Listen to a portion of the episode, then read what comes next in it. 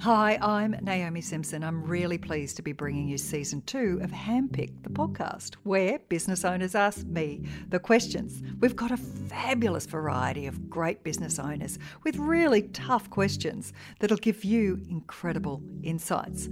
And remember, go back and check out season one if you missed any of those episodes. I'm really looking forward to speaking to our next guest. Simon, who I met a very long time ago, is one of the founders of Vegepod. Now, for those of you remember, it was season two, Shark Tank and I invested in Vegepod, and it is now in 19 countries. A wonderful Australian success story. But Simon, give us a little overview. Where are you up to? Oh gosh, uh, what are the key milestones? I think, yeah, as you said, we're in 19 countries, so footprint's going well. The business has grown. COVID obviously gave us a real spike. Um, you know, we've grown from just us three musketeers in the shed to I think we've got about 40 heads uh, internationally now. Um, in Australia alone, we're in 250 retail stores. Uh, we have multi channel marketing, TV, shopping, to ag shows, to direct online, to retail store networks, to loyalty redemption programs. So uh, we are busier than a blue bummed fly at the moment, Naomi.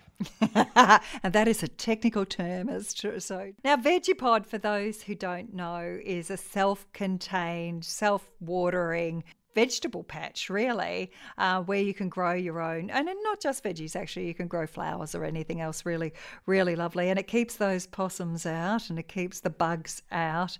Uh, and because it's white, it also has this way of getting sunlight in there, and um, and it really works for those who don't have a green thumb. They get to grow things. So you know, it is nearly five, maybe even six years since I first uh, met Matt on the show with his family. So, what questions have you got for me in terms of your own growth story? Well, look, I, this one's always been a little bit of a personal bugbear of mine, Naomi, and, and, and as head of sales and marketing, um, I'm always coming up against it, particularly with the young pups who who think because they grew up with technology um, uh, know it really well as well. And I always fight them about that. And I say, well, it's, no, it's not necessarily true. So, but obviously, there's this whole arena. Um, of marketing these days, uh, which are different to when we first grew up with Facebook and, and Google and, and uh, all the likes of these online platforms. And I like to think I'm not too dumb. Um, I like to think that I am, uh, by my very nature, uh, uh, curious about how things work, particularly with marketing. And I have given it good time and I have engaged the likes of professional consultants and staff within Google and Facebook themselves, mind you. Naomi, it frustrates me because you still cannot get a clear idea on exactly how these bloody algorithms that they talk about work. And these are people within the business, mind you. So I have this natural aversion then going, bit like Warren Buffett always once famously said, if you don't understand something, don't invest in it, right? And I take that to my marketing investment as well. And I don't. And I've given it a good shot. I know it kind of works. Am I wasting my time going for this holy grail of really understanding about it? should I just forget about it and just try to say, yep, okay, we know it works to a degree, just get into it? Or do I just keep trying to plug in and find out what's going on, or am I wasting my time? So that was a short, sharp question, Simon. All right. So the question is Should I bother with these online platforms because I can't seem to work them out? One day I make five bucks, the next day I don't. So, and the algorithms. And look, the truth is, it's only going to get harder because the way that the algorithms work is that it's dependent on people's data.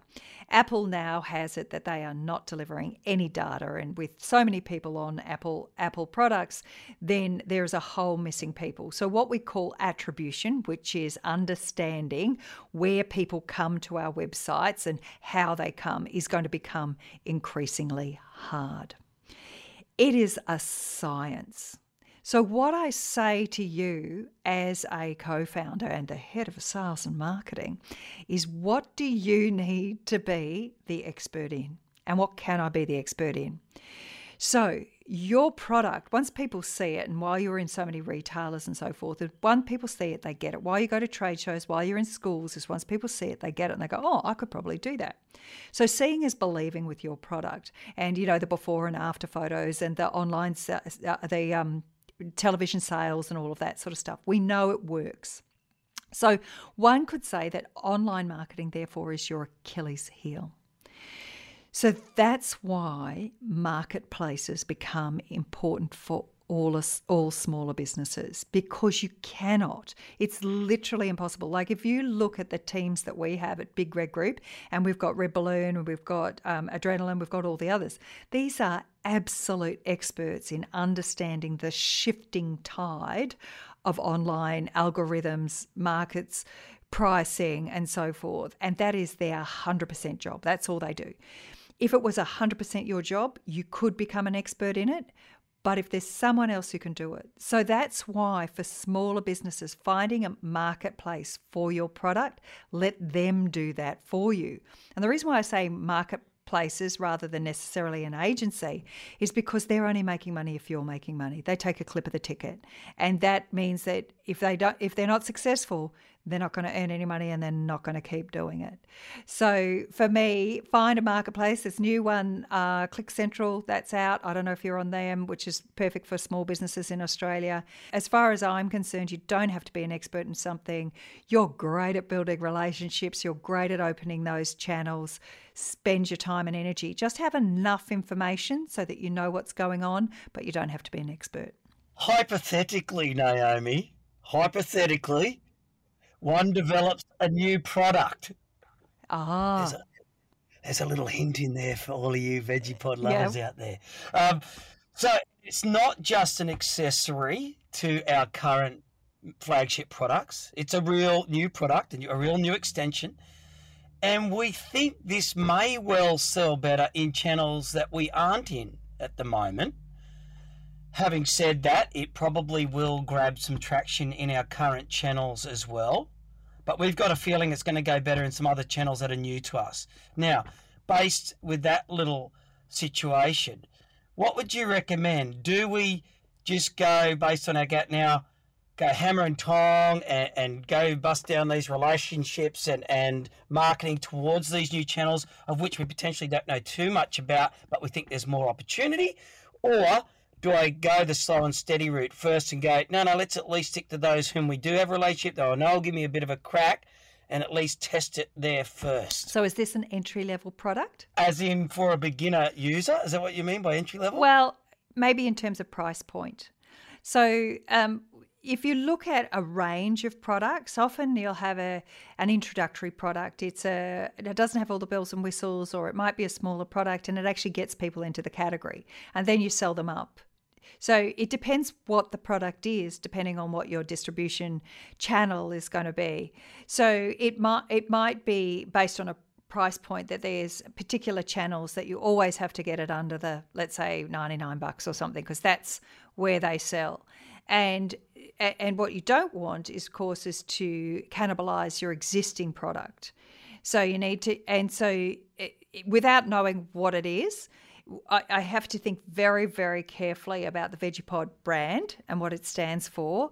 Is this a lead in product or could it cannibalize? Now, there's another approach as well, which is called um, is having a brand spread. So, doesn't does it need to have the same name, or are you going to create part of a category. So, Big Red Group has a number of brands because they speak to different audiences. So, Red Balloon is a gifting brand, has been, it's all about the experience voucher. Adrenaline is activity and go. Uh, Lime and Tonic is all about, you know, spa days and gourmet and luxe. So, each of them has a different job to do. So, because I don't know exactly what the product is, it may be that this could, in fact, you could then own the whole of the kind of category because you've got different products with different brands. So, without knowing what the product is, uh, that's a few ideas. Is it something that I've seen in the past a long time ago? No. Oh.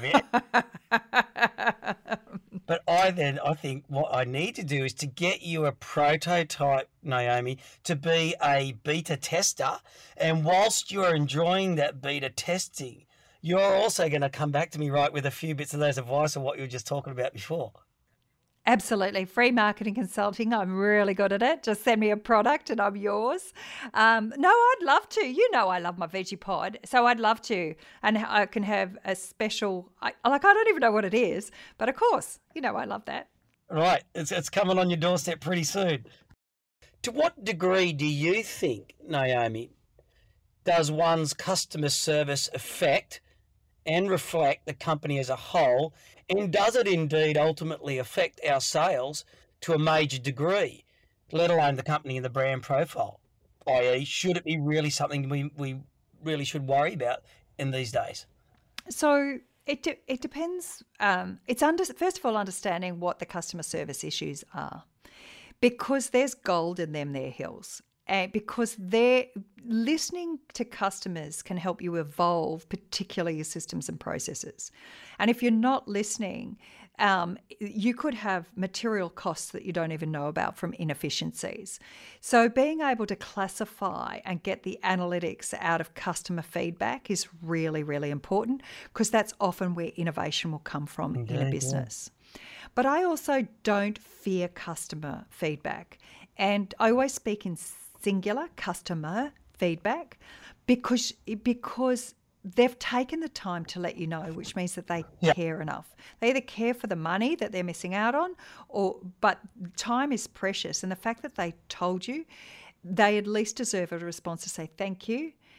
Didn't know that. Learned something, appreciate it. And then if you get back to somebody and say, because of you sending this to us five months ago, this is how we fixed our system. So we really appreciate it. And this is how we'd like to thank you. Yep. I do remember back in the day, years and years ago, there was a company that used to send a bottle of uh, bubbles to everybody who complained. Oh, really? And uh, yeah. And then they finally realized that we they, they were just teaching their customers to complain because you got a free, bu- some free bubbles. So, that's not what this is about. This is about acknowledging people's time, not necessarily re- rewarding them for that. I also don't fear that people are going to put bad things in the public domain. We're naive to think a business gets it right the whole time. And what people are looking for is an authentic conversation. If you've only perfect, perfect, perfect, five star rating, apart from my podcast reviews, of course, um, uh, but if you're only perfect, perfect, perfect the whole time, people just go, oh, that's not true. That can't be real. It must be fake. People want to know the authentic self, but it's how you respond to that in the public domain.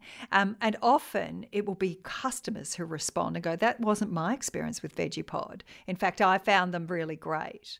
So, so also within customer, look at not just who's complaining, but who just never says anything, and then go and understand them.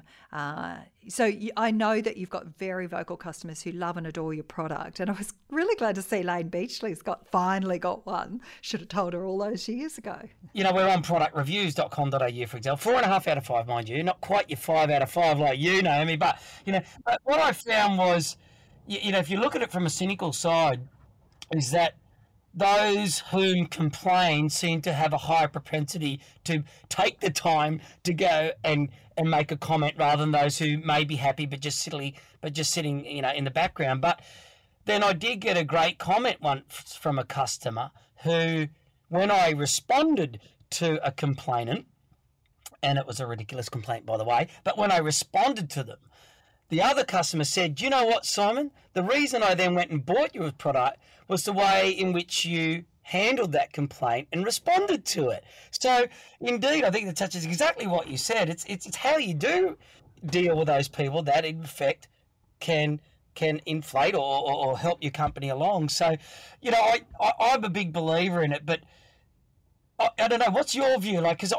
I, again, it, it really frustrates me when some of these larger companies in Australia, it's like the Telstras of the world, and like some of our major banks of the world, and um, and even major utility companies, and you get shifted off to a overseas customer service um, and and it's got nothing to do with, of course, race or, or with accent or anything. That's not it. It's about that little bit of understanding and the, and the and the lack of it's those nuances, right? That you only get if you're within your own culture, for example, or within your own part. And I get frustrated by those companies that my customer service has been offshored. So Matt, Paul, and I, we, we made it a our little Vegepod edict. It was our decree: we shall never offshore our customer service, even when we become successful. And we here, here, here, here. We all agreed, and and yet that, if you like, it is does cost you more to do it in house, and we have our people here in house doing that. But I feel strongly about that. And do you think that's a real thing amongst all of us, or is that just a cranky old guy like me? Oh, so you're just a cranky old guy. Oh, God. So, No, no, right. it's not it, Simon. The thing is, you're in 19 countries. You're going to be in 190 countries. You've got a fabulous, fabulous product.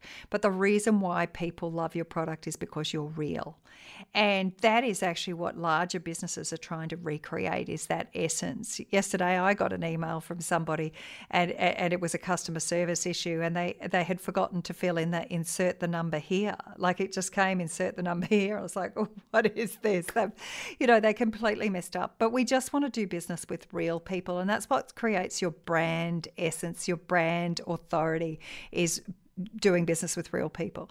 When you shift it, when you think about the cost of marketing, which we spoke about at the beginning, well, then what's the value of customer advocacy? Because it's cheap in the scheme of things. So, you know, if you've just only got customers dropping out the bottom uh, and you're always topping up the top, you're never actually going to scale. So, you know that in your heart, it's about your personalities and being real with your customers, and that's what works for you. Yep. Okay, that's good. Thank you. Look, it has been wonderful to speak to you, Simon. And look, really great questions. Digital marketing is a challenge, and how do you tackle that? And for many small businesses, it's not to try, is to find marketplaces that where you can put your product so that you can focus on what you're great at.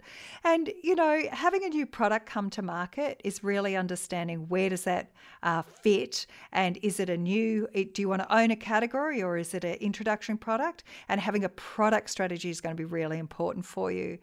And of course, customer, the cost of customer service and um, customer experience can be, seem excessive, but also it can give you great advocacy. So, thank you so much for coming on the show. If you love Handpicked, please rate it, refer it, uh, review it. I'm still going for my five star review, Simon. so, but please share with other business owners. It's the only way they're going to find it. And there's great insights for everyone. So thanks for coming on the show. It was so wonderful to see you again, Simon. Thank you, Naomi. And can I say, we at Vegepod are eternally grateful for that moment with you in Shark Tank. We still count it as the number one milestone, the number one momentous occasion in our journey so far in, in terms of, of meaningful uh, milestone. And, and you're at the crux of that. And to have these ongoing uh, uh, interactions is also a great pleasure. So thank you, as always.